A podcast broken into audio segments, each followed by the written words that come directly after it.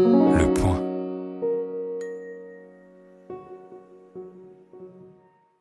Bienvenue chez Les Contrariantes, le podcast des idées élevées en liberté. Bonjour Peggy. Bonjour Laetitia. Nous avons le plaisir de recevoir aujourd'hui Sabine Procoris. Sabine Procoris, bonjour. Bonjour et merci de votre invitation. Vous êtes psychanalyste et philosophe, auteur de nombreux livres, parmi lesquels je soulignerai Au bon plaisir des docteurs graves, paru au PUF en 2017, où vous étriez la philosophie de Judith Butler, figure de proue des études de genre. Car vous êtes féministe et de gauche. Vous teniez jusqu'à récemment une chronique dans Libération, mais certainement pas de la tendance qui semble aujourd'hui prédominante dans la sphère intellectuelle et médiatique, en effet, vous avez le toupet, le culot, l'audace même de vous en prendre à l'un des totems de ce début de siècle. J'ai nommé le mouvement MeToo, moi aussi en bon français. Je le rappelle, il s'agit de ce déferlement de condamnations sur les réseaux sociaux à l'automne 2017 contre les mauvaises manières des hommes qui a éclaté de façon totalement inattendue suite aux révélations sur le comportement pour le coup très déplacé du producteur de télévision américain Harvey Weinstein. Sabine Procoris, vous venez de publier un ouvrage que je pourrais nommer archi-contrariant, Le Mirage MeToo, paru au Cherche Midi, dont le titre sous-entend clairement votre hostilité à ce mouvement. Votre livre est une démonstration minutieuse et passionnée. Vous y ciblez un mouvement dont l'ambition bénéfique cache, selon vous, une volonté de puissance destructrice. Alors comme Peggy et moi sommes nous aussi pour le moins sceptiques vis-à-vis de MeToo, nous allons tenter de porter la contradiction autant que possible dans ce débat.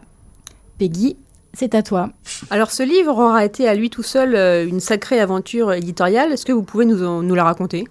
Euh, on va pas passer trop de temps peut-être là-dessus, mais disons que ce livre devait être publié chez Gallimard. Euh, J'avais proposé ce projet à Marcel Gauchet, qui était tout à fait enthousiaste et qui a été d'ailleurs pendant toute une partie du, de mon travail euh, vraiment un, un, un éditeur remarquable. C'est-à-dire nous avons eu de nombreux échanges très fructueux. Il m'a poussé à creuser, à aller le plus loin possible dans mes analyses, y compris sur des questions très délicates. Euh, cela dit, pour différentes raisons, bon, dont je n'ai pas le détail évidemment ni le secret, euh, bah, il n'a pas visiblement eu les mains tout à fait libres chez Gallimard, puisque euh, l'éditeur finalement n'a pas souhaité publier ce livre. Donc à ce moment-là, Marcel Gauchet m'a engagé à chercher d'urgence, m'a-t-il écrit, un autre éditeur, ce que j'ai donc j'ai fait la tournée des éditeurs. Euh, beaucoup d'éditeurs contactés, sollicités, ont vraiment trouvé le manuscrit très très intéressant, très bien, mais le sujet étant ce qu'il était et ma position tout à fait euh, tranché sur cette question. Étant ce qu'elle est, je pense qu'ils ont hésité, sauf Jean Le Gall au Cherche Midi, qui m'a laissé les mains, alors là, tout à fait libres, qui m'a soutenu, accompagné. Et je dirais que, bon, c'était très instructif, si vous voulez, parce que ça m'a permis, cette, ces, ces péripéties m'ont permis de prendre la mesure de quelque chose dont je parle dans mon livre, c'est-à-dire l'extraordinaire pouvoir d'intimidation de ce mouvement. Ce qui est étonnant parce que on peut prendre une position contre euh, MeToo, euh, critiquer, eh bien, pour autant, on va pas aller au goulag. Hein. C'est-à-dire, c'est pas dangereux de le faire. Enfin, pour l'instant, je crois que ça ne l'est pas. Euh, alors, l'avantage, la, disons le bénéfice de ces, de ces, de ces délais, si vous voulez, parce qu'évidemment, ça a pris un peu de temps, c'est que ça m'a permis de compléter mon ouvrage, d'abord un peu au fur et à mesure de l'actualité, euh, et puis de faire un post-scriptum assez conséquent sur ce que j'ai appelé les variants de MeToo, à savoir MeToo inceste et MeToo gay, qui ont flambé au moment de l'affaire du Hamel. Et c'était intéressant parce que, évidemment, que la question de l'inceste était une question tout à fait sérieuse et grave. Mais ce qui s'est passé à ce moment-là a créé une, ça a été un déchaînement, vraiment. Et analyser ce qui s'est passé à, à ce moment-là, non seulement l'emballement médiatique, mais l'emballement législatif, euh, ça m'a permis, puis l'émergence d'une figure quand même assez qui était qui est vraie en coulisses depuis un moment, mais qui était dont sur laquelle vous avez écrit d'ailleurs vous euh, Peggy, euh, Muriel Salmona, mm. ça m'a permis effectivement de creuser davantage, de donner un éclairage plus, plus précis encore sur ce que j'avais fait jusqu'à présent, sur la, première enfin sur le livre, si vous voulez, c'est un post-scriptum.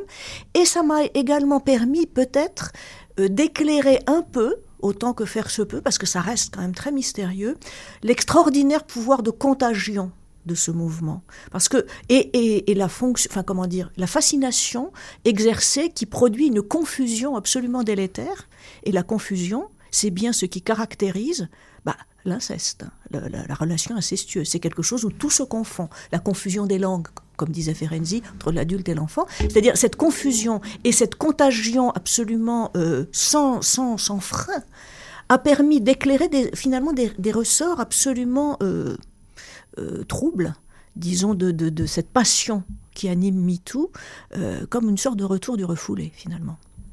Alors, est-ce qu'il y a un événement en particulier qui vous a décidé à intervenir publiquement dans ce débat? Oui, c'est-à-dire que tout à fait au début de, au départ de MeToo, si vous voulez, au moment de ça d'abord c'était Balance ton port, euh, il y a eu l'article du New York Times sur Harvey Weinstein.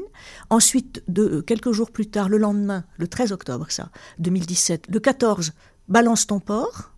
Et le 15, MeToo. Donc tout ça est très noué. Euh, évidemment qu'au début, moi j'étais euh, tout à fait convaincu que les, enfin, les faits dont étaient accusés, pour il était juste accusé, Hervé Weinstein, étaient des faits tout à fait, enfin, plus que critiquable, si vous voulez. Euh, vraiment critiquable. Bon, après, je me suis dit, c'est quand même des actrices, donc tout ça est peut-être un peu plus compliqué que ce qu'on nous raconte. Euh, néanmoins, je trouvais que la cause était tout à fait juste de dénoncer bah, des pratiques abusives de pouvoir euh, dans le domaine de la sexualité, dans le rapport aux femmes. Euh, en plus, ça venait dans un moment où un président américain parlait de attraper les femmes par la chatte, etc., etc. C'était vraiment assez révoltant pour la féministe que mhm. j'étais. Néanmoins, euh, très rapidement, j'ai éprouvé quelques réserves. Déjà, quand j'ai lu la grande page immédiatement d'Irène Terry dans Le Monde, le, le, lendemain de Balance ton port, une page entière qui était une sorte de éloge extraordinaire sans aucune distance critique et qui disait moi aussi ceci, ceci, cela, nous sommes des milliers et tout ça. Donc j'ai lu cette page, elle m'a vraiment questionné, je dois dire, mais et puis il y a eu la tribune de neuf, enfin dite de neuf dans le monde, c'est-à-dire la tribune écrite par vous et quelques personnes, sur laquelle j'avais d'ailleurs quelques réserves, même si je, euh, je, j'étais d'accord sur le fait ah, qu'il fallait prendre position. non, mais les réserves, elles n'étaient pas très importantes, mhm. si vous voulez. Et ça, c'était en janvier. C'était en janvier, assez rapidement. Les, les réserves étaient juste liées au fait que peut-être comme c'était à chaud, et je comprends, peut-être certains des éléments de cette tribune étaient trop en miroir avec certaines logiques de MeToo, mais je trouvais important que ça existe, et j'ai été absolument mais épouvantée de la violence extraordinaire des réactions de femmes donc des MeToo féministes, face à d'autres femmes qui signaient cette tribune, avec certaines de celles, de, parmi elles, Catherine Deneuve, qui était quand même une des 343 qui avait signé le manifeste sur l'avortement, ce qui était autrement plus courageux, n'est-ce pas, puisque on risquait des poursuites pénales quand même, la prison, que de dire moi aussi, on m'a fait ci, on m'a fait ça. Bon, donc la violence de ces réactions m'a aussi fait me dire il y a quelque chose qui ne va pas. Mais je suis restée silencieuse parce que en réalité, j'y avais pas beaucoup réfléchi, je savais pas trop que penser. Et puis est arrivé deux ans plus tard l'épisode sur Mediapart Adèle Haenel, suivi euh, quelques 15, 15 jours, trois semaines plus tard d'un article d'un universitaire, certes assez médiocre, mais euh, quand même qui a pignon sur rue, et qui nous expliquait sans aucun souci, très tranquillement, que Adèle Haenel était l'équivalent de Primo Levi. Et qui était cet universitaire Alors cet universitaire? s'appelle Frédéric Detu. Il est, en fait, il est, euh, il s'occupe de littérature en réalité, c'est ça sa formation, mais il est prétendument spécialiste des témoignages de crimes de masse. Mais il a, comme je vous dis, quand je vous dis qu'il a pignon sur rue, il a pignon sur rue puisque il euh, anime avec deux autres personnes un séminaire sur les témoignages de crimes de masse. Donc mettre ce qui s'est passé sur le plateau de Mediapart au même plan que les crimes de masse, pour moi là il y avait vraiment quelque chose qui n'allait pas du tout. Et puis ce qui m'avait frappé aussi, en fait c'est pas tellement l'épisode Mediapart lui-même, encore que après quand je me suis penchée dessus, je me suis dit vraiment il y a quelque chose qui mm-hmm. cloche complètement, parce qu'il était très peu question des faits. Il était surtout question du peuple intersectionnel. Puis après de Polanski. Bon. Euh, le timing aussi était assez curieux, puisque le, film de Polanski, J'accuse, sortait une semaine plus tard. Bon, peut-être qu'on reviendra sur tout ça. Mais ce qui m'a surtout euh, paru euh, extrêmement vraiment extravagant, pour vous dire, j'ai pas compris. Et je me suis dit, il faut quand même que j'essaye de comprendre ça. C'est pour ça que je me suis mise au travail. C'est l'espèce d'effet d'hypnose collective. C'est-à-dire tout le monde à quelques exceptions près, dans la, dans la classe politique, dans les médias, a absolument encensé Adèle Haenel, qui est devenue la sainte euh, icône de ce mouvement en France. Et donc là, je me suis dit, mais qu'est-ce qui se passe? Qu'est-ce que c'est que ce phénomène d'hypnose? Alors, Christophe Ruggia, qu'elle accusait, c'est une séance d'accusation publique, hein, on a parlé de témoignages, moi je dirais séance d'accusation publique. Lui, il a été immédiatement radié de la Société des réalisateurs de films. Libération, qui était un peu embarrassé parce que c'est un journal qui avait soutenu les, films de Christophe Ruggia, euh, très embarrassé, écrit un texte mais qui ressemblait à une notice nécrologique, et ce type est carbonisé. Hein. Bon, donc voilà. Donc à ce moment-là, j'ai commencé à écrire ben, j'avais écrit quelques chroniques. À l'époque, j'étais encore à Libération, une sur euh, la question de la présomption d'innocence, et puis bon, j'en ai écrit deux ou trois sur ces questions. Mais déjà, j'avais commencé le travail sur ce livre. Et au fond, euh, ce qui m'a déclenché, c'est effectivement cette séquence. Après, j'ai compris qu'elle constituait vraiment un tournant pour plein de raisons. Puis, et j'ai compris aussi qu'elle me permettait de, enfin, comment dire, elle exhibait à ciel ouvert, en fait, les logiques dont j'ai démontré qu'elles étaient frauduleuses, falsificatrices de MeToo, c'est-à-dire qu'elle créait au fond une illusion, une promesse qui était vraiment un mirage. C'est pour ça que je l'ai appelé comme ça ce livre. Je suis allée lire la définition d'un mirage dans le Larousse, qui est la suivante. Un mirage est une illusion d'optique causée par la réfraction des rayons lumineux dans l'air. Il se produit lorsque les rayons lumineux traversent des masses d'air de températures très différentes. Alors en quoi MeToo est-il un mirage? Alors, bonne question. Euh, en un double sens. Moi, j'ai pensé d'abord à l'effet Fata Morgana. Je pense que c'est de ça qu'il s'agit. C'est-à-dire, oui, vous voyez, par exemple, une oasis, sauf que à cause de ce phénomène d'optique, vous vous trompez lourdement sur l'endroit où se trouve cette oasis. Vous pensez qu'elle est à quelque, enfin à votre portée? En fait, non. Vous arrivez comme dans Tintin, vous savez, et en fait, c'est toujours du sable et vous mourrez de soif. Donc, ce que je voulais dire par là, c'est que ce sont des vraies questions tout à fait sérieuses que soulève MeToo, mais il se trompe complètement. Et de deuxième, la deuxième raison, c'est qu'il y a une promesse qui me semble être tout à fait fallacieuse, et je pense qu'on en parlera dans notre entretien. Pour insister euh, justement sur, euh, sur l'intervention euh, d'Adèle Haenel dans, dans, ce débat, on, sent dans, dans, dans, le, livre que vous êtes, que vous êtes littéralement irrité par, par, par, par, cette histoire. Donc plus précisément, qu'est-ce qui, qu'est-ce qui vous irrite, vous gêne et, même vous effraie bah, plus que ce que plus que l'intervention d'Adèle Haenel elle-même, c'est la réaction à ça que je, enfin, finalement, la, la, comment dire, la soumission à des, à des, à des, à des mouvements de masse, je trouve ça toujours un peu irritant, si vous voulez, et surtout inquiétant. C'est-à-dire, bien sûr, il y a une sorte, il y a une colère, c'est exact, de voir à quel point on jetait par-dessus bord, et ça n'a fait que croître et empirer, un certain nombre de principes fondamentaux de l'état de droit, la présomption d'innocence, le droit au contradictoire, ah, procès équitable.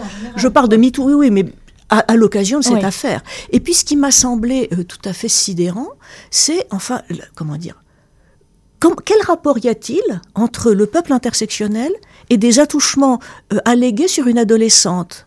Moi, je ne les vois pas, si vous voulez. Ensuite, quand Adèle Haenel, à la fin de son, de son, de vers la fin, il est question des faits dans une lettre écrite à son père. Et alors, elle, elle, elle sort cette phrase extraordinaire. Elle explique, en fait, Christophe Ruggia n'est pas passé à l'acte parce qu'il n'aurait pas pu se regarder dans la glace comme le violeur qu'il était. Autrement dit, il ne m'a pas violé parce qu'il était un violeur. C'est le viol par abstention, quoi. C'est extraordinaire. Personne ne moufte. Et après, j'ai regardé le making-of de la journaliste Marine Turki, et vous avez comme des perles. Et ce qui me, me, sidère, c'est que personne ne réagit. Par exemple, quand vous voyez qu'elle commente une photographie d'Adèle Haenel à l'âge de 14 ans dans un festival, en belle robe, et Christophe Ruggia la tient par la taille, tient par l'épaule le, garçon, et le commentaire c'est elle sourit et on voit la dent de lait manquante. Vous avez vu les dents de lait qui partent à 14 ans? Non, mais c'est pas pour rien que c'est écrit. c'est pour nous dire c'est un pédocriminel. Donc, si vous voulez, la colère est un, est un, était présente, mais surtout, c'était euh, le, désir, le, besoin d'éclairer, de, comprendre ce qui se passait. Donc oui, il y, a, un affect de colère. C'est pour ça que dans mon livre, mon livre est, très offensif. C'est pas un pamphlet, mais il est très offensif et je n'hésite pas à utiliser à certains moments l'arme de la satire, parce que quand on ridiculise certaines choses, bah, on dégonfle les baudruches. Mais alors justement, euh, à propos de, l'épisode Adèle Haenel, euh, est-ce que vous n'en faites pas un petit peu trop en fait sur euh, une personne et un épisode dont l'impact reste au demeurant relatif Je vous dis ça parce que j'ai l'impression qu'il y a beaucoup beaucoup de gens qui ne la connaissent pas je pense qu'il y a des milliers de Français qui ont à peu près entendu parler de MeToo, mais qui ne savent pas très bien qui est euh, Adèle Haenel, ni, ni ce qui s'est passé avec Mediapart, ni au César 2020, euh, hein, dont elle est, partie en dégoûtée parce que le film de Polanski, J'accuse, avait reçu, je crois, le César du meilleur film. Euh, voilà, est-ce que c'est pas un petit événement germano-pratin auquel vous donnez trop d'importance. Non, je ne pense pas que ce soit Germano-Pratin déjà, parce que c'est pas Saint-Germain-des-Prés du tout. C'est hein. le milieu du cinéma. Quand même, la cérémonie des Césars, c'est des milliers de Français qui mhm. regardent la cérémonie des Césars. Hein, quand même, c'est pas un petit, un petit événement qui se passe, mettons, entre Philippe Soler et je ne sais qui. Dans, le, dans Saint-Germain-des-Prés, peu de gens savent de quoi il s'agit. Non, le cinéma, c'est quand même un art, un art, un art populaire. Alors, on peut penser ce qu'on veut des films de Céline Sciamma, mais c'est un art populaire, le cinéma. Adèle Haenel, c'est une figure quand même c'est pas c'est pas juste quelques Français. quelques jours après, il y avait la couverture de Elle. Mhm, d'accord. Et la couverture de Grazia. La, Elle et Grazia, c'est pas le petit milieu germano-pratin qui lit ça. C'est-à-dire, et en fait, c'est pas la personne d'Adèle Haenel. Bien entendu qu'il y a des personnes qui sont, comment dire, qui sont porte-parole, porte-voix de, ce, de ce mouvement en France, mais c'est plutôt euh, ce, que ça, ce, que, ce que ça révèle. C'est plutôt ce que ça révèle. Donc moi, c'est comme mon travail, c'était de me baser, de faire d'abord une enquête. Quand on veut faire une enquête, ben, on s'appuie sur quoi? Ben, Sur ce qui est donné dans l'actualité, sur, sur un certain nombre d'éléments euh, concrets, précis, et à partir de là, j'ai construit une analyse. Mais Adèle Haenel, c'est pas le petit milieu germano-pratin. Quand même, elle et Grazia, la couverture de Elle, hmm. c'était Merci Adèle Haenel, ou c'était Grazia, et, Grazia, c'était Adèle Haenel, l'héroïne. Bon, Grazia, je pense que vous allez chez n'importe quel coiffeur, vous trouvez elle et Grazia. Je sais bien qu'on n'allait plus chez le coiffeur parce qu'il y a eu le confinement, mais quand même. Et puis il y a eu Marie-Claire aussi. Marie-Claire qui a fait des interviews de Marine Turquie. Je veux dire, dans la presse féminine en particulier, ça a été, enfin je la lis pas beaucoup, mais je me suis, je me suis documentée, mhm. ça a été massif. Et justement, comment est-ce que vous expliquez euh, un, tel, un, tel un, tel, engouement? Parce que c'était voilà, un mouvement planétaire. Oui, c'est un mouvement planétaire. Bah, euh, je ne peux pas dire, je me l'explique. Hein. Euh, D'abord, les bon, bien entendu, il y a l'effet réseaux sociaux. On le voit dans l'affaire Mila. Là, elle vient à nouveau d'être. Vous avez vu ce qui vient de se passer avec Mila. elle, était sur le live d'une chanteuse mm. et elle a fait un compliment Mm. enthousiaste. Elle peut même pas sortir de chez elle, hein. promener un chien. Elle a fait un compliment à cette euh, chanteuse mm. qui l'a pourri, qui l'a agonie d'insultes. Mm. Donc bon, je veux dire, les, elle a 100 000 menaces de mort. vous avez travaillé très beaucoup là-dessus, donc vous voyez, donc il y a l'effet réseaux sociaux. Puis le hashtag, c'est vrai, ça mange pas de pain de dire moi aussi. Bon, ça vous engage assez peu, euh, mais comment dire, comment je l'explique? Je ne peux pas dire je l'explique. J'analyse plutôt comment ça fonctionne ce que je remarque, c'est que c'est un mouvement de masse. C'est un mouvement de masse. Je remarque aussi qu'il n'y a pas MeToo caissière. bah non. très très juste. Bah oui, il y a une, il y a une, quand même une glamourisation extraordinaire. Là, vous avez mis tout théâtre, vous avez bon tout ça. Euh, et ce que je, je perçois, mais ce n'est pas propre à MeToo, parce que MeToo se rattache, c'est pas pour rien que Edoui Plenel n'arrêtait pas de parler de peuple intersectionnel, à d'autres mouvements qui sont le mouvement des euh, enfin tous, tous ces mouvements d'identité victime, on va dire. Euh, bah, je crois que un des ressorts qui fait que ça fonctionne, c'est le chantage moral. Si vous n'êtes pas avec nous, vous êtes du côté des méchants.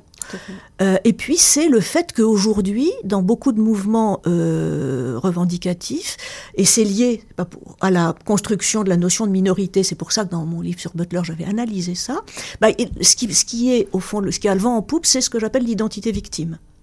L'identité victime qui euh, devient en fait une identité qui dicte absolument tout, et qui exerce ce que Ferenczi, le psychanalyste Ferenczi, appelait le terrorisme de la souffrance. C'est-à-dire, j'ai souffert, donc taisez-vous.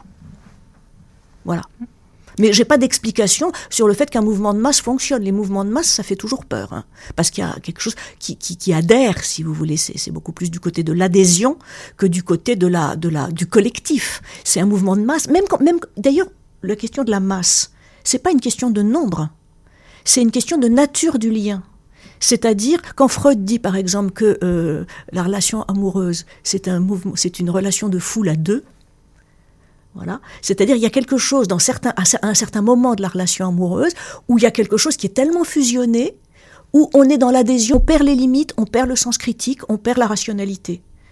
Donc voilà, ça fonctionne sur l'émotionnel, ça fonctionne sur la leçon de morale, et ça fonctionne sur... Euh, bah, c'est tellement agréable de condamner les gens et de les accuser, en se sentant moral en plus. C'est-à-dire c'est les pires penchants des êtres humains qui se manifestent de cette façon, sans limite. Alors justement, vous montrez très bien comment euh, MeToo peut être appréhendé comme un, cas d'hystérie collective. Mais que répondriez-vous à une femme qui, au niveau individuel, vous dirait qu'elle a trouvé dans ce mouvement du réconfort? Écoutez, moi, j'en ai pas beaucoup entendu, pour vous dire. Ce que j'ai plutôt entendu puisque j'entends beaucoup de choses bah, en tant qu'analyste, si vous voulez, ça donne quand même un poste d'observation très particulier de la manière dont les, le monde environnant, le collectif, se non seulement se reflète, mais se métabolise dans la vie psychique. Euh, ce que j'ai plutôt entendu, c'est des femmes qui ont été victimes de graves atteintes sexuelles, de viols par exemple, et qui trouvent quand même un peu fort de café de lire dans les colonnes d'un grand quotidien du soir euh, qu'une personne, Sandra Muller, pour ne pas la nommer, euh, qui a été euh, victime, n'est-ce pas, dit-elle, d'un propos graveleux dans une soirée arrosée de la part d'Éric Brion, se disent gravement traumatisés et tombés dans une faille spatio-temporelle. C'est-à-dire pour une femme qui a subi une grave atteinte sexuelle, entendre ça, c'est une insulte. Donc moi j'ai plutôt entendu ça, et ce que j'ai plutôt entendu, vu aussi, c'est que effectivement c'est pas tellement métabolisé dans la vie psychique des gens, c'est avalé tout cru, et que les gens deviennent un peu des ventriloques de MeToo, avec une espèce de paranoïa sexuelle. Alors les femmes, les jeunes femmes, pas, pas toutes, Dieu merci, mais euh, ne savent plus quoi faire avec leur pouvoir de séduction. C'est-à-dire, puisque toute la sexualité, évidemment mauvaise, comme dans les religions, est reversée du côté masculin, du côté des femmes, bah, elles sont des proies a priori. Et du côté des jeunes hommes, moi, ce que je vois, c'est vraiment, euh, on se tient à carreau. Hein. On se tient tellement à carreau qu'on ne sait plus trop comment vivre quoi que ce soit.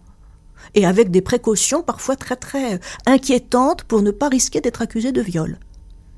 Mais alors justement, hein, sans euh, trahir le, secret professionnel, est-ce que vous avez constaté des effets concrets hein, de MeToo, bons ou mauvais, chez vos patients? Ben, J'en ai pas constaté de bons j'en ai plutôt constaté de. Alors d'ailleurs, c'est assez intéressant parce que certaines de, des personnes que, que, que, je, même des jeunes femmes hein, que j'ai en, en, analyse ou en thérapie, ont eu euh, enfin, ont vu que j'avais écrit ce livre, l'ont lu et ça les a soulagées, en fait. ben oui.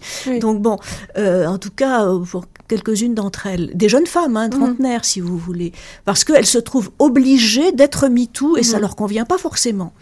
mais ce que j'ai perçu, c'est plutôt, euh, oui, enfin, des femmes qui, jeunes femmes qui sont dans la rue qui, qui, qui, qui, qui ont peur de la rue. C'est-à-dire qu'un compliment devient une agression, euh, comme si elles étaient démunies.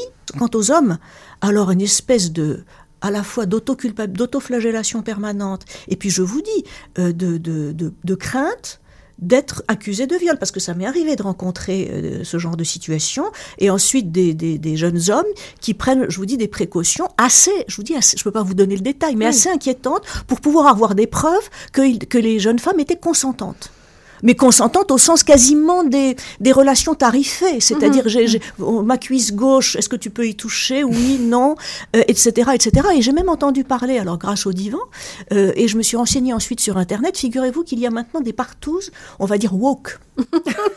Ah non, mais c'est assez comique. Alors, c'est-à-dire, ça s'appelle pas comme ça. Ça s'appelle des, ça s'appelle des soirées sex positives. Ah Alors, ce sont des soirées où on va pour faire l'amour en groupe. Mhm. Donc, c'est une partouze. Ça s'appelle comme ça en langage ancien. Mhm. Sauf qu'il y a là-dedans des groupes de parole et des ateliers sur le consentement. Ah et il y a même, si j'ai bien compris, dans certaines, des coins care, enfin, sur votre traitement. Donc je ne sais pas qui anime ça. Donc j'étais, j'étais. Alors c'est une jeune femme qui m'a raconté ça. Euh, on lui avait proposé d'y aller. C'était pas sa tasse de thé, donc elle n'est pas allée. Mais après je me suis renseignée sur internet et j'ai constaté qu'en effet il y avait ça. Alors c'est quand même assez comique ou tragicomique, qui est des, mm. parce qu'il faut bien quand même que la sexu bon, une sexualité euh, de ce genre, de groupe, mais avec en même temps des ateliers, des mm. ateliers de consentement. Je pense, dans, ils, ont dû, ils doivent tous avoir comme petit manuel Manon Garcia.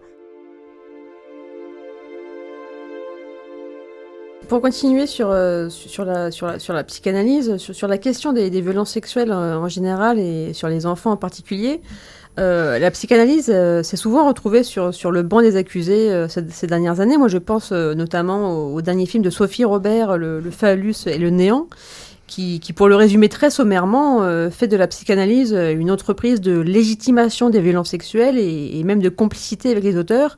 Qu'est-ce que vous en pensez? Ben, Je pense que c'est des bêtises, si vous voulez, bien entendu. Euh, chez, chez, chez, on Freud, par exemple, mais Ferenczi encore plus, mais Ferenczi, c'est encore autre chose.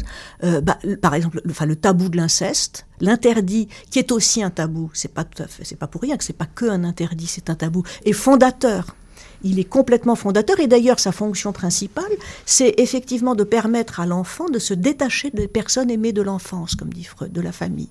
C'est-à-dire, bien entendu, par contre, ce que la psychanalyse euh, de toute façon, on n'a pas attendu Freud pour le savoir, qu'il y avait une sexualité infantile. Il suffit de lire euh, le journal du médecin de Louis XIII, Héroard, et c'est extraordinaire ce que vous voyez. Louis XIII, enfant à 18 mois, tout le monde lui tripote son guillerie, comme ils disent. Il le montre avec extase, tout le monde est ravi, euh, et voilà, et voilà. Donc extrêmement sexualisé. Euh, il le montre à table, tout le monde, les dames le tripotent, les hommes le félicitent. Enfin, tout ça est assez, assez quand même assez débridé.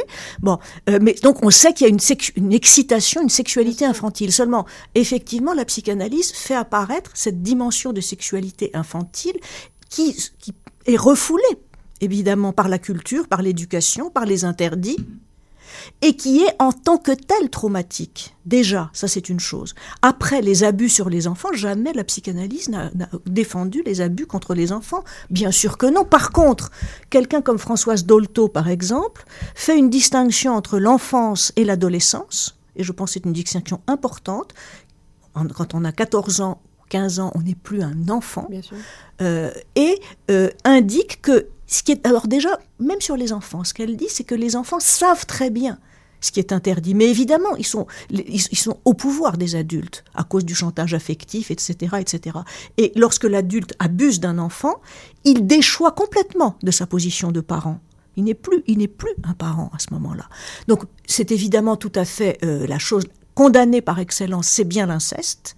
En revanche, pour Françoise Dolto, la sexualité entre un adolescent et un adulte, au cas par cas, si c'est convenablement accompagné et si l'adolescent a une maturité suffisante, n'est pas a priori condamnable et l'adolescent sera d'autant plus capable de dire non ou oui que euh, bah, le tabou de l'inceste sera solide et clair. Alors vous me direz que c'est une relation qui ressemble à une relation incestueuse, édipienne, etc. Bien sûr, mais c'est vrai dans toute relation amoureuse, adulte. C'est-à-dire dans l'objet aimé, il y a des traits bah, des personnes aimées de l'enfance qui se retrouvent et qui se rejouent d'une certaine manière. Bon, alors il ne s'agit pas du tout d'être dans la permissivité, pas du tout, mais de ne pas nier à la fois euh, la sexualité infantile, et puis, c'est-à-dire l'excitation infantile qui, que le refoulement, et Dieu merci, euh, cadre, si vous voulez. Euh, et puis de ne pas nier non plus, de, permettre aussi aux jeunes, aux jeunes de se responsabiliser. C'est-à-dire d'être conscient du fait que ce n'est pas rien. d'entrer dans une relation sexuelle et que alors après vous me direz c'est traumatisant etc tout le monde a dans sa vie adulte ou pas enfin ou plus ou très jeune rencontrer des situations pas faciles, et eh ben ça fait partie aussi de la vie, ça. Il ne s'agit pas de, mettre les adolescents au pouvoir des adultes, bien sûr que non. Euh, mais dès qu'il y a une... J'en parle dans mon livre d'ailleurs, euh, on a encensé là, euh, Robert Hossein, le grand le metteur mm. en scène. Bah, il s'est marié quand même à 37-38 ans avec une jeune femme qui est devenue par la suite psychanalyste et qui est la femme de Marin Karmitz actuellement, qui avait 15 ans et un jour, et ça faisait un an et elle en parle très tranquillement sur France Inter, je cite euh, l'émission, mais évidemment on n'en entend plus parler après l'affaire Springora.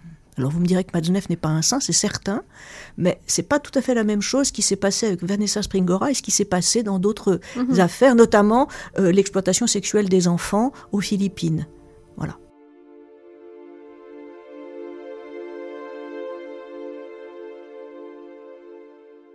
Pour, pour, continuer euh, sur, sur, sur l'inceste, il y a aussi une, une, grande figure de, de, de ce mouvement euh, MeToo et ses, et ses excroissances, c'est le, le, le, livre de, de Camille Kouchner, euh, La famille Grande. Donc comment est-ce que vous, vous interprétez ce, donc, le geste euh, littéraire de, de, Camille Kouchner qui en fait s'approprie la parole de, de, son père euh, Pardon, je vais, je vais la faire.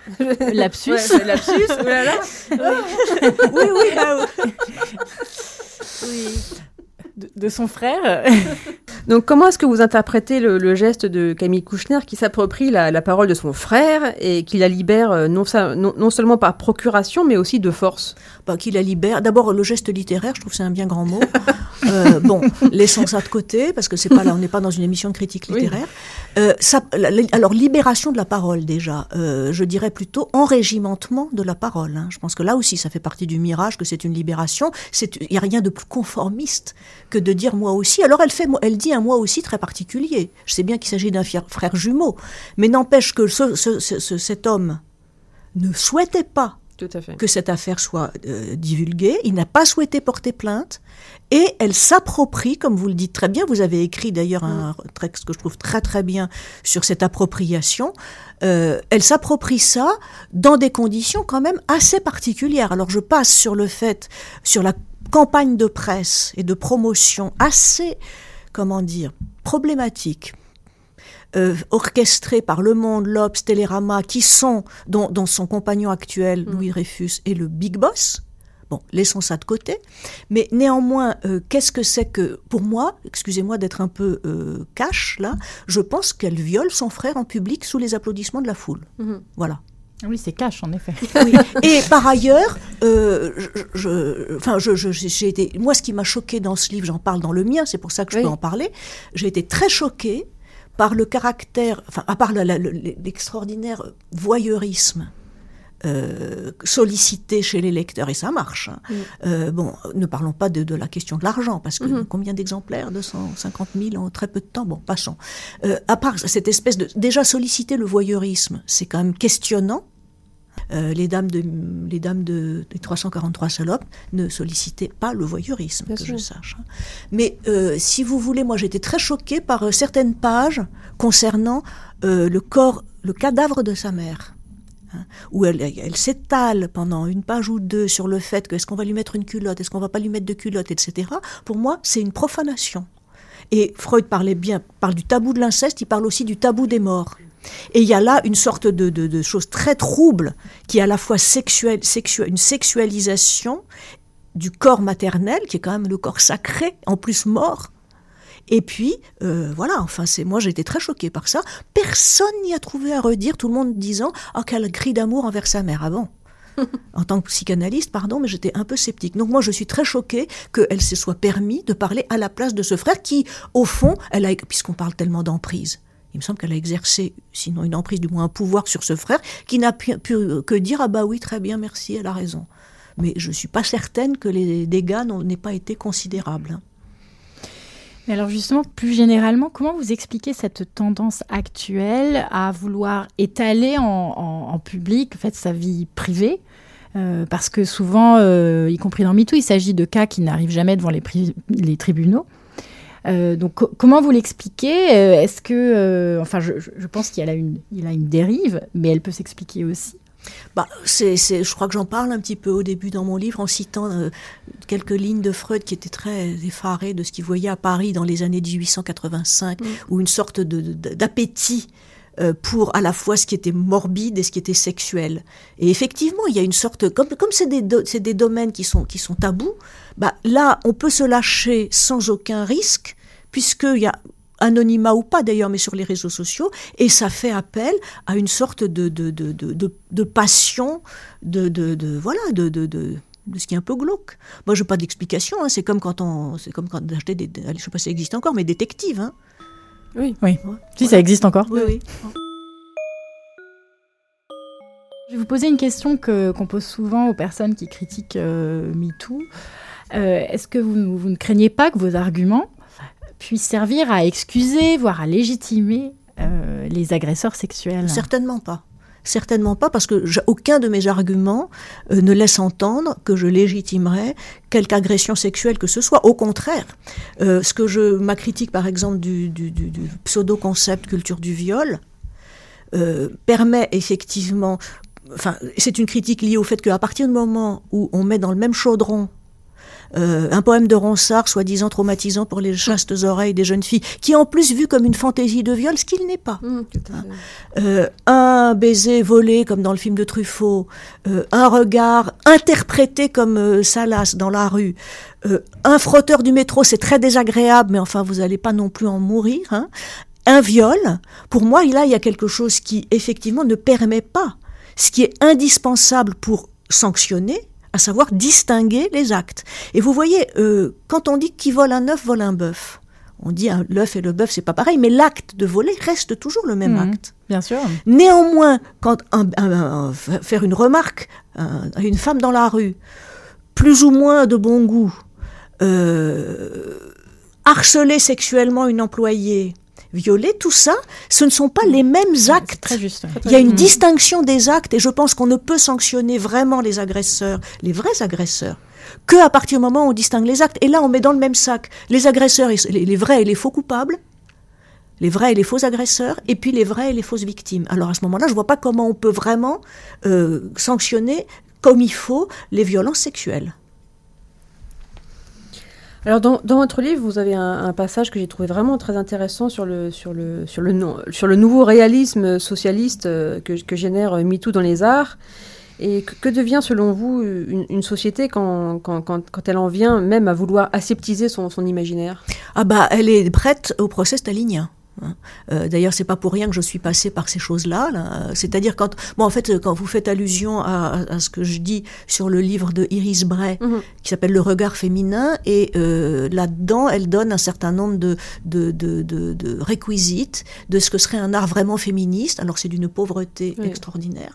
Euh, et vous remplacez féministe par révolutionnaire ou prolétaire et euh, je sais plus quoi par bourgeois, vous avez exactement les principes de Jdanov. Bah, un, un art, une société d'ailleurs, on le voit tout le temps. Vous avez vu les autodafés de livres au Canada, avec en plus l'idée de purifier mm. dans la terre-mère qui va transformer le mal en bien. Non mais on est dans la pensée magique jusqu'au cou. Hein. Bah il y a plus d'art, il y a plus d'imaginaire. Du coup, ça prête aussi à la confusion parce que s'il y a plus d'imaginaire, si on révoque l'imaginaire et la question du fantasme, eh ben, le fantasme revient dans le réel d'une manière absolument massive et très très enfin, violente. Hein. Euh, bah, je crois que on, est, on est prêt effectivement à tous les régimes euh, totalitaires, quoi. Alors Sabine Procoris, nous arrivons euh, à la conclusion de ce passionnant entretien. Merci beaucoup. Et avant de nous quitter, je vous livre cette citation un petit peu provocatrice de Margaret Thatcher. Les féministes me détestent, n'est-ce pas? Je ne leur en veux pas, car je déteste le féminisme. C'est du poison. Bien, moi je suis féministe, hein, mais pas celui-là. C'est un peu provocateur, pardon. Hein. Virginia, Woolf, Virginia Woolf disait qu'un beau jour, il serait bien que le mot féministe devienne obsolète. Le jour où on serait arrivé à une ah bah, égalité. Très beau. C'est mon premier, c'est mon premier livre. En finir avec le féminisme. Mais on n'en est pas là. Merci beaucoup. Merci. Au revoir. C'est maintenant le moment de passer à la deuxième partie de cette émission, le moment tant attendu par nos auditeurs, les contrariétés. Peggy, à toi de commencer. Ma contrariété, euh, qui est même plus qu'une contrariété, parce que vraiment c'est quelque chose qui me met en colère, euh, elle, creuse le, elle creuse le sillon que, j'ai entamé euh, pour dans ma chronique du point du, du 5 novembre, vu qu'elle part du jugement qui a été rendu le 29 octobre par la Cour criminelle de l'Hérault et qui condamne un dénommé Jack S., qui a aujourd'hui 74 ans et qui, qui en avait 68 au moment des faits, à 8 ans de prison pour, je cite, viol par surprise grâce à l'utilisation d'un réseau de communication électronique. Donc pour euh, résumer vite fait l'affaire, euh, elle a débuté en 2015 et elle n'est pas encore terminée euh, vu que le condamné a fait appel.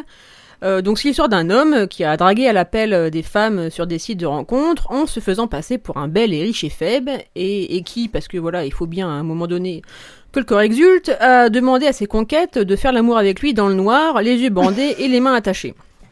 Donc l'enquête a établi que Jack, que, Jack S, qui avait pris comme pseudonyme Anthony Laroche, et illustrer son, profil de photos d'un mannequin Marlboro, il avait discuté avec 342 femmes, 318 n'ont pas donné suite, et, euh, il y en a 24 qui ont accepté euh, la rencontre magique, comme, comme il, le disait, qui est décrite en ces termes par, par Pascal Robert Diard du Monde. Donc c'était venir chez lui, sonner l'interphone, trouver en arrivant au cinquième étage la porte entr'ouverte, se laisser guider par sa seule voix jusqu'à la salle de bain, se dévêtir, mettre un bandeau sur les yeux et le rejoindre enfin dans sa chambre, où elle se laissait attacher les mains au lit avec une ceinture de peignoir. Donc là, euh, ce qu'il faut savoir, c'est que la grande majorité des 24 a fait demi-tour en arrivant euh, dans son appartement. Il y en a grosso modo 5 qui ont accepté euh, le scénario. Il y en a 3 qui ont porté plainte pour viol en se rendant compte de la supercherie, dont une qui a écopé d'un non-lieu pour prescription, et une autre qui par ailleurs a, une, a été condamnée pour dénonciation mensongère, vu qu'elle accusait Jack S de viol avec violence. Mais est-ce qu'elle avait le droit d'enlever le bandeau après? Euh, oui, oui, c'est ça, c'est ça, parce que c'est de là que vient toute l'histoire, parce que mm. après elles ont enlevé le bandeau et elles se sont rendues compte que le Jack S n'était pas du tout le Anthony Laroche qu'il prétendait être. Donc, ce qui fait qu'aujourd'hui, l'angle que je voudrais aborder, c'est de constater que dans cette affaire, et en fait, contrairement à l'énorme majorité des, dossiers de violence sexuelle, il n'y a pas de divergence sur les faits. On n'est pas dans, tu vois, tu sais, dans le he mm. said, she said. Euh, les plaignantes et l'accusé racontent la même histoire. Euh, mais le hic, et c'est là-dessus que la Cour a statué, c'est qu'une affaire de ressenti, donc euh, selon les plaignantes, il m'a menti, j'ai été trompé sur la marchandise, se transforme en préjudice extrêmement grave, vu qu'on parle d'un viol.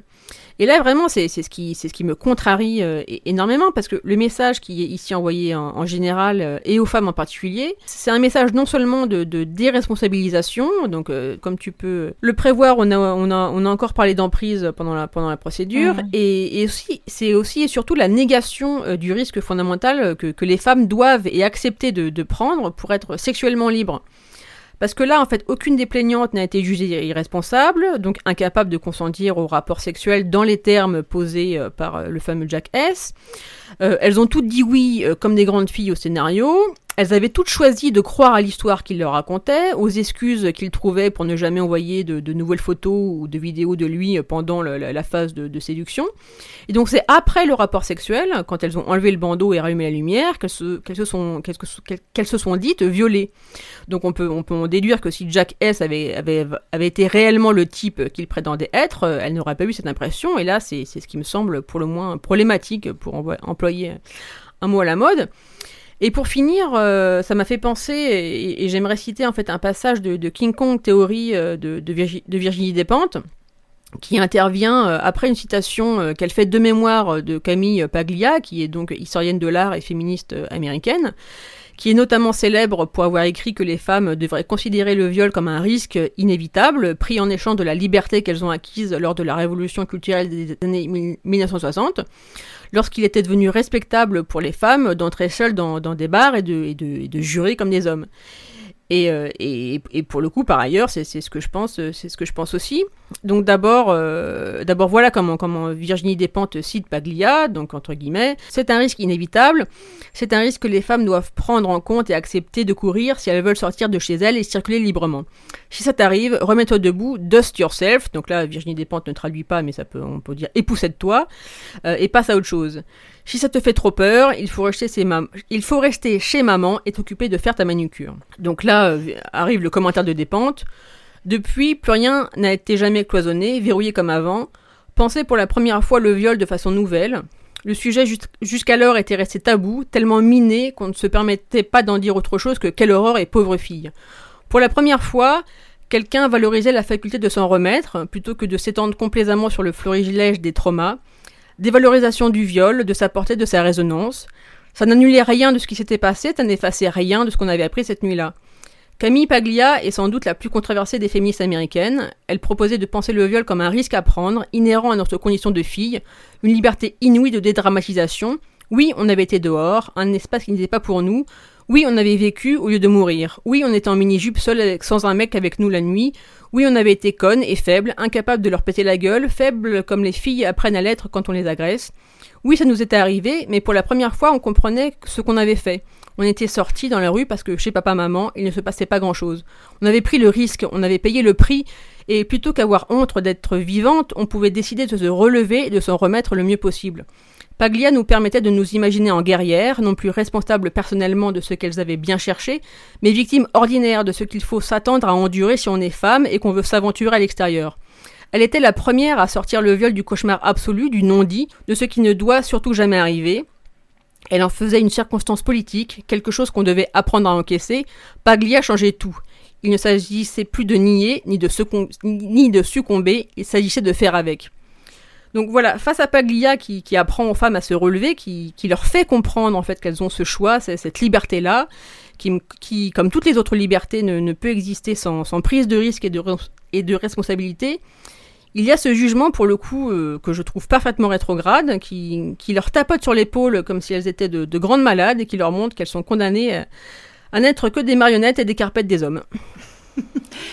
Euh, écoute, euh, c'est très bien dit. Et Virginie Despentes a quand même beaucoup changé depuis. Totalement, totalement. C'est, c'est quand même elle qui a pris la défense d'Adèle Haenel quand elle a quitté les, la cérémonie des Césars. Euh, totalement. Après, la, après que le film de Polanski a été récompensé. Euh, et donc, dans son texte, elle soutenait vraiment la position de, d'Adèle Haenel. Et, enfin, c'est, quand même assez, assez incroyable ce, ce revirement. Comment tu l'interprètes? Bah, assez peu charitablement. Euh, elle a pris le sens du vent. Euh. Et après, pour, le, mm. pour le coup, je pense qu'elle qu'elle euh, qu'elle le dirait elle-même, qu'elle s'est quand même embourgeoisée et que voilà qu'elle est plus qu'elle est plus la Virginie des pentes de King Kong Theory. Après, c'est c'est totalement entendable et même louable qu'elle se rende compte qu'elle a beaucoup évolué. Mais c'est vrai que moi, ça me rend toujours perplexe quand je reviens à ce texte et, j'y reviens souvent. Voilà le, revirement, je sais pas, l'évolution très très étrange euh, qu'elle a faite. Euh, eh bien, euh, moi, je, moi aussi, je vais parler de femmes. de femmes et d'hommes en fait dans ma contrariété. Alors bon, je ne dirais pas que je vais jusqu'à la colère, mais c'est plutôt l'agacement et l'agacement répété parce que il s'agit d'un sujet qui revient euh, sur le tapis en fait deux fois par an, euh, tout très précisément, en novembre et en mars. Euh, il s'agit de l'écart de salaire entre hommes et femmes. Alors, il revient sur le tapis ben, en mars parce que c'est le moment, c'est la, journée internationale du droit des femmes, et en novembre parce que chaque année, une lettre d'information féministe qui s'appelle Les Glorieuses alerte l'opinion sur euh, une date fatidique. Hein. Alors, euh, cette, cette année, c'était le mercredi 3 novembre à 9h22 exactement. Et c'est une date à partir de laquelle les femmes euh, seraient censées travailler gratuitement, en fait, du fait des inégalités salariales entre, les, entre les sexes. Alors, comment elle justifie ce, calcul, entre guillemets, hein, il faut mettre beaucoup de guillemets, c'est que euh, en fait, euh, les Glorieuses utilisent la, la donnée euh, d'Eurostat d'écart salarial entre hommes et femmes qui est de 16,5%. Alors ça varie un petit peu chaque année. mais ça reste dans ces eaux-là. Et en fait, c'est un indicateur qui agrège les revenus des hommes et des femmes, mais dans tous les secteurs d'activité, à tous les postes, à tous les niveaux de diplôme. Donc en gros, on regarde les salaires d'un PDG comme d'une assistante de direction, comme d'un éboueur. Hein. Euh, et la seule chose qu'on essaie d'harmoniser, qu'on harmonise, c'est euh, le temps de travail. Donc on ne prend pas en compte le temps partiel et on ramène euh, ces différences au salaire horaire. Très bien. et alors, ce que nous disent les glorieuses, ce qui est quand même assez hallucinant, c'est que arrivé à 83,5% de l'année, donc c'est-à-dire 100% moins 16,5%, les femmes travaillent gratuitement à cause de cet écart. C'est complètement absurde parce que ça voudrait dire qu'en gros, les gens, quel que soit leur secteur, leur niveau de poste, leur niveau de diplôme, ils devraient gagner le même revenu. Mais à partir du moment où on fait des différences, en fait, euh, selon ces différents critères, bah, si vous gagnez moins qu'une autre personne, euh, bah, c'est parce qu'il y a un jeu de l'offre et de la demande et que euh, ce jeu attribue une valeur différente, en fait, à, votre travail. Donc, à la limite, si on voulait essayer de voir à quel moment les femmes travaillent gratuitement, entre guillemets, il faudrait comparer, en fait, le salaire des hommes et des femmes à travail égal. Euh, et c'est ça, on peut le faire. Euh, et ça donne un écart, alors qui est beaucoup plus faible, qui se situe entre 5,7% et 9% selon les calculs. Euh, et donc on est quand même assez loin de, de, de, 16,5%. Et donc, pour, pour finir, hein, je pense qu'on peut en, conclure deux choses. La première chose, c'est que s'il y a un écart tout secteur, type de poste, diplôme confondu, c'est parce que les hommes et les femmes font des choix de carrière différents. Et ça, c'est pas forcément inauthentique et c'est pas forcément le fruit d'une discrimination. On remarque qu'en général, les femmes s'intéressent à des secteurs et des métiers qui sont plus relationnels et en effet qui sont moins rémunérés pour des tas de raisons et notamment hein, le fait qu'on vit dans des sociétés capitalistiques. Et puis, euh, en, termes d'arbitrage, euh, on remarque que les femmes sont moins prêtes à faire euh, un arbitrage en faveur du salaire et elles préfèrent un arbitrage en faveur d'un épanouissement dans la vie personnelle. Donc forcément, ça se traduit aussi par des postes et des secteurs en fait qui sont moins rémunérateurs. Donc ça, c'est la remarque en fait sur les différences de salaire, tous secteurs confondus. Donc là, on est quand même assez loin de l'analyse des des glorieuses. Et ensuite, pour finir hein, sur la question des différences de salaire à, travail euh, égal, ce que je trouve aussi assez euh, regrettable quand on parle de ces différences de salaire, c'est qu'on en conclut automatiquement que euh, cette différence serait l'expression de discrimination. Alors qu'en fait, à mon avis, ça peut venir de d'autres choses. Il y a plusieurs hypothèses possibles. Euh, il y a euh, d'ailleurs, à mon avis, la plus, euh, la plus pertinente, c'est celle qu'en fait, eh bien, ce sont les mères en fait qui sont plus qui sont, qui peuvent être, alors pas discriminées, mais en tout cas qui peuvent, disons, prendre du retard dans leur carrière par rapport aux hommes, et parce qu'à partir du moment où elles, où elles sont enceintes et elles ont des enfants, elles vont passer plus de temps en fait euh, à s'occuper de leurs enfants, et que même si elles ont le même poste qu'un homme, par exemple dans leur entreprise, eh bien il peut y avoir des décrochages de salaire hein, qui viennent eh bien de la rapidité, de la promotion, euh, voilà. Donc ça veut dire qu'il y a des choses à faire. Hein, ça ne veut pas dire qu'il faut en rester là. Euh, c'est certainement important que les entreprises aussi se penchent sur les évolutions de carrière. Mais si je fais tous ces petits, si je détaille ces, tous ces facteurs, c'est pour dire que l'écart de salaire entre hommes et femmes, ça n'est pas une question euh, de euh, domination patriarcale et d'inégalité systémique des femmes, c'est une, agrégation de différents facteurs qui sont issus de préférences différentes entre les deux sexes et aussi d'organisation de, de, la vie personnelle et de la vie professionnelle. Et donc si on veut s'intéresser vraiment à ces sujets, au lieu de brandir ces chiffres sans essayer de les comprendre et sans les expliquer chaque année deux fois par an, il faudrait plutôt regarder les détails. Hein, on sait que l'enfer est dans les détails euh, et, s'y attaquer concrètement. Après, je, doute que ces organisations féministes, hein, comme les Glorieuses, cherchent vraiment à changer les choses. Je pense qu'elles veulent surtout exister et elles n'existent qu'en fait euh, que si ces différences ne disparaissent jamais.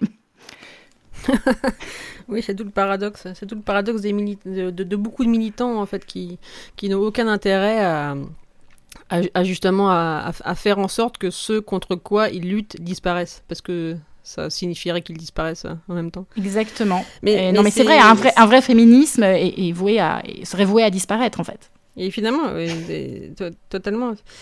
Je suis totalement sur cette ligne-là, mais c'est moi, dans, souvent euh, avec ces, questions-là, ce que, j'en déduis, c'est qu'en fait, euh, donc voilà, des gens, enfin en tout cas des femmes ou des féministes comme, euh, comme, les comme les glorieuses, en fait, nous disent que les femmes font des mauvais choix et qu'en fait, une, une, bonne, comment dire, la, véritable égalité, la véritable émancipation, euh, sera là quand, en gros, les femmes seront euh, des hommes, auront, choisiront les mêmes choses que les hommes, auront les mêmes préférences, etc. Et ça me paraîtrait, pour le coup, ça me paraîtrait misogyne.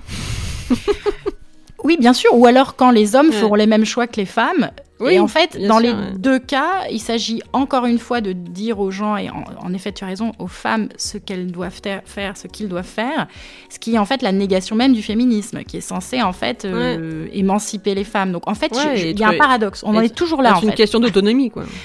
Complètement, et d'authenticité de, choix.